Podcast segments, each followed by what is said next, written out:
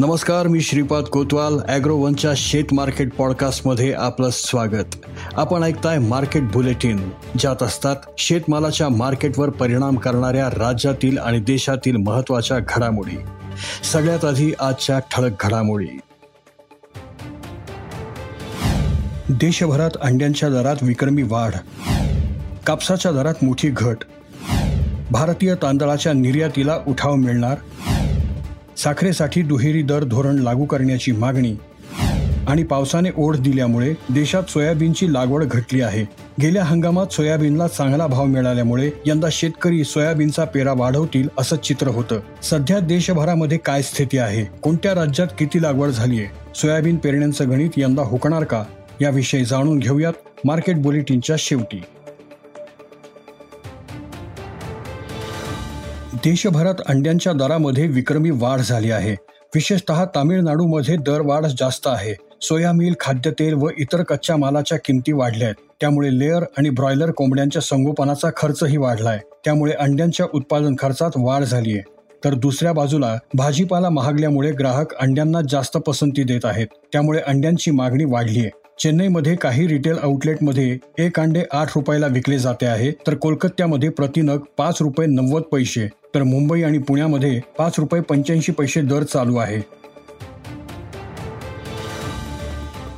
देशभरात कापसाचे भाव दहा टक्क्यांनी उतरलेत, तर जागतिक बाजारात कापसाच्या दरात वीस टक्क्यांहून अधिक घट झाली आहे. गेल्या सहा महिन्यातील ही नीचांकी भाव पातळी आहे.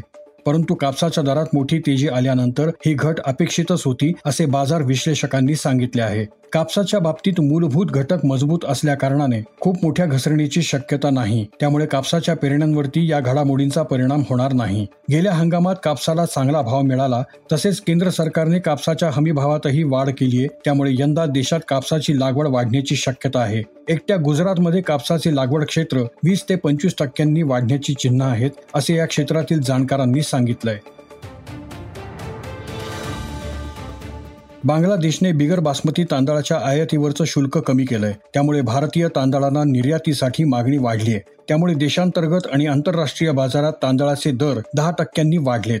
जागतिक बाजारात भारताच्या बिगर बासमती तांदळाचे दर प्रतिटन तीनशे पन्नास डॉलरवरून तीनशे साठ डॉलर्सवरती पोहोचले आहेत. बांगलादेशने तांदळावरचं आयात शुल्क बासष्ट पूर्णांक पाच टक्क्यावरून थेट पंचवीस टक्के केलंय. बांगलादेशात सध्या अन्नधान्याचा तुटवडा आहे. रशिया युक्रेन युद्ध आणि भारताने गहू निर्यातीवर घातलेली बंदी यामुळे बांगलादेशाची गहू आयात घटली आहे. त्यातच यावर्षी बांगलादेशात आलेल्या पुरामुळे भात शेतीचं मोठं नुकसान झालंय. त्यामुळे तांदळाची आयात वाढवण्यासाठी बांगलादेशची धडपड सुरू आहे.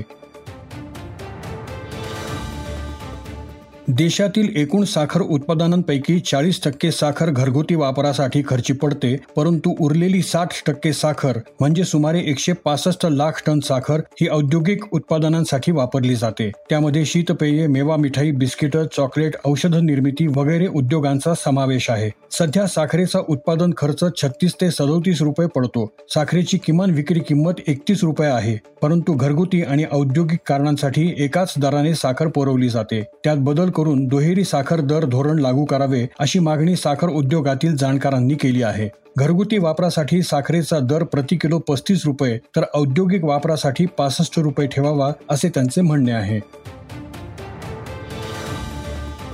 पावसाने यंदा ओढ दिल्यामुळे देशात सोयाबीनची लागवड पिछाडीवर पडली आहे. देशात आतापर्यंत सुमारे एकतीस लाख हेक्टर क्षेत्रावर सोयाबीनची पेरणी झाली आहे. गेल्या वर्षी याच कालावधीमध्ये झालेल्या पेरणीच्या तुलनेत हे प्रमाण केवळ सव्वीस टक्के आहे. Soybean processors association of India म्हणजेच सोपाने ही माहिती दिली आहे. सोपाने पेरणीची आकडेवारी काढण्यासाठी देशभरात सर्वेक्षण केले. त्यातून सोयाबीन पेरणीविषयीचा हा प्राथमिक अंदाज काढण्यात आला आहे. गेल्या वर्षी देशात संपूर्ण खरीप हंगामात सुमारे एकशे वीस लाख हेक्टर क्षेत्रावर सोयाबीनची पेरणी झाली होती. यंदा प्रमुख सोयाबीन उत्पादक राज्यांमध्ये अजून समाधानकारक पाऊस झालेला नाही.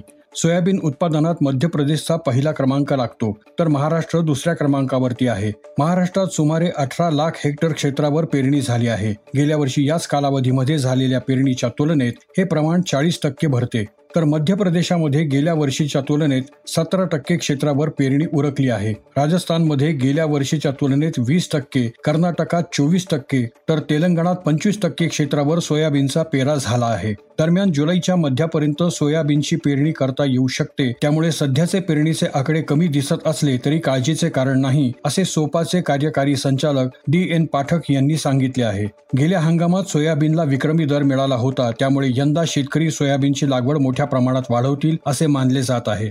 परंतु देशात अनेक ठिकाणी अजूनही पेरणी योग्य पाऊस झालेला नसल्यामुळे पेरणीचा वेग मंदावलाय. परंतु देशात अनेक ठिकाणी अजून पेरणी योग्य पाऊस झालेला नसल्या कारणाने पेरणीचा वेग मंदावलाय. येत्या काही दिवसात मान्सूनची प्रगती कशी राहते, पावसाचे प्रमाण किती राहते, यावरती सोयाबीनच्या पेरण्यांचं पुढचं गणित अवलंबून आहे. आज इथेच थांबूयात. अॅग्रो वनच्या शेत मार्केट पॉडकास्टमध्ये उद्या पुन्हा भेटू. शेतीबद्दलच्या सगळ्या अपडेट्ससाठी लॉग इन करा W W W dot agro one dot com या वेबसाईटवर. अॅग्रो वनच्या यूट्यूब, फेसबुक आणि इन्स्टाग्राम पेजला फॉलो करा. धन्यवाद.